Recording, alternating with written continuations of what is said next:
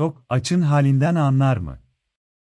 Yazan, Serap Yelkenci Bu yazıyı oluşturan içeriği aşağıdaki veriler oluşturduğu için, içeriğe geçmeden önce. Türkiye İstatistik Kurumu verilerine göre.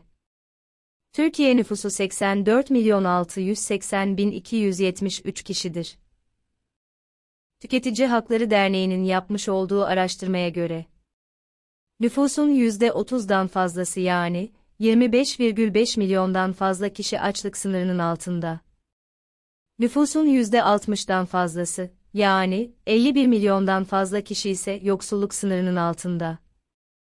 Nüfusun %90'dan fazlası, yani 76,5 milyondan fazla tüketici aç ve yoksul olarak hayatını sürdürmektedir. Yüksek Seçim Kurulu'nun 31 Mart 2019 yılındaki seçmen sayısına göre toplam seçmen sayısı 57 milyondur.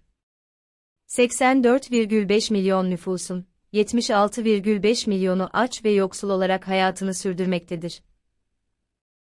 84,5 milyon nüfusun 57 milyonu seçmendir.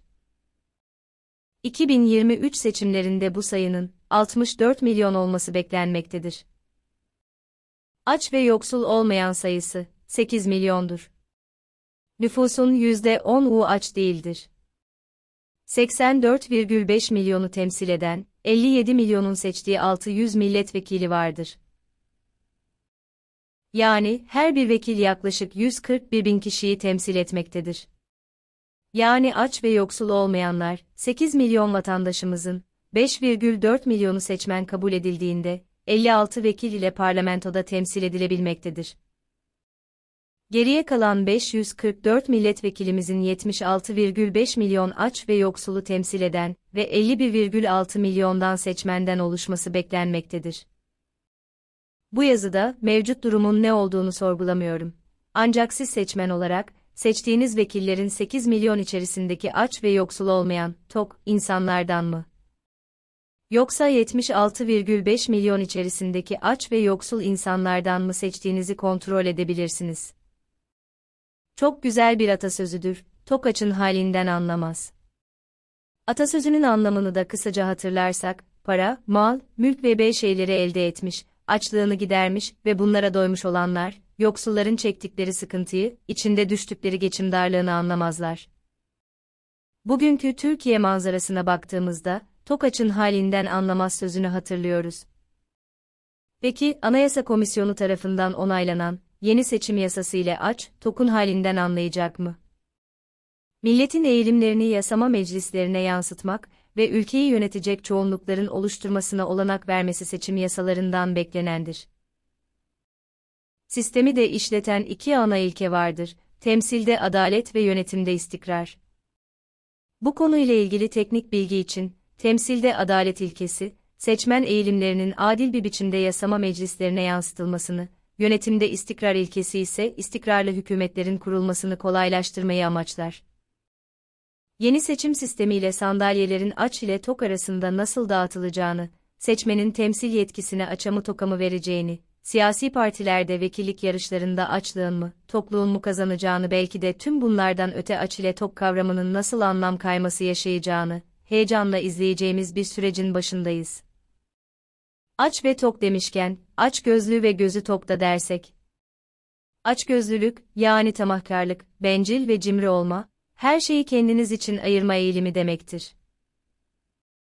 Aç gözlü birisi, gerektiğinden ya da hak ettiklerinden fazlasına sahip olmak ister. Özellikle de para, zenginlik yemek ya da başka türden bir şey söz konusu olduğunda. Açgözlülük, birden fazla insana yetecek olanın tek başına istenmesidir. Bu istemenin ardında, ihtiyaç malzemelerine ulaşma ya da malzemelerin yetmeyeceği korkusu yahut başkalarıyla girdiği ikili mücadelelerde üstün çıkma arzusu yatmaktadır. Ne var ki insanların çoğunluğu şu bilinçten yoksundur. Ne kadar çok elde ederseniz, daima daha fazla elde etmek istersiniz. Doyum sizden daima uzakta olacak bir rüyadır. Açgözlülüğün, rekabet, kibir ve güç istenciyle direkt ilişkisi vardır. Russell'e göre, başkasıyla girişilen mücadele bir rekabet ortamı yaratır ve bu da açgözlülüğe neden olur. Bir anlamda insan, yaşamın zorunlu ihtiyaçlarını değil, rekabet içinde açgözlülüğünü gidermeye çalışır. Russell, kibir devasa etkiye sahip olan bir güdüdür der. İnsanın kendini diğerlerinden üstün tutması, ötekileştirme unsurunu beraberinde getirir.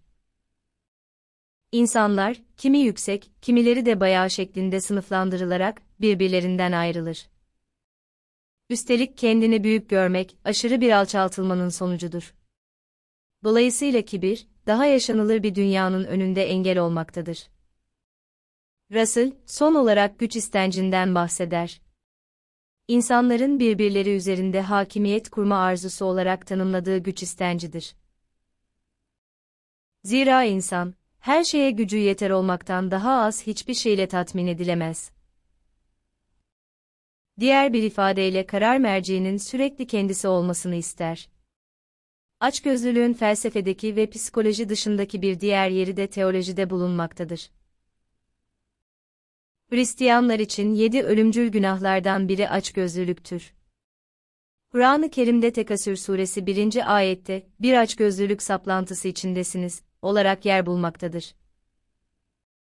Dalai Lama ise şöyle der, bir kişi, gerekli ruhsal temele sahipse teknolojik cazibelere ve sahip olma çılgınlığına kapılmaz. Fazla şey istemeden doğru dengeyi nasıl bulacağını bilir. Tehlike ve en azılı düşmanlarımızdan olan açgözlülüğe kapıyı açmakta yatar ve ruhun asıl işi işte buradadır.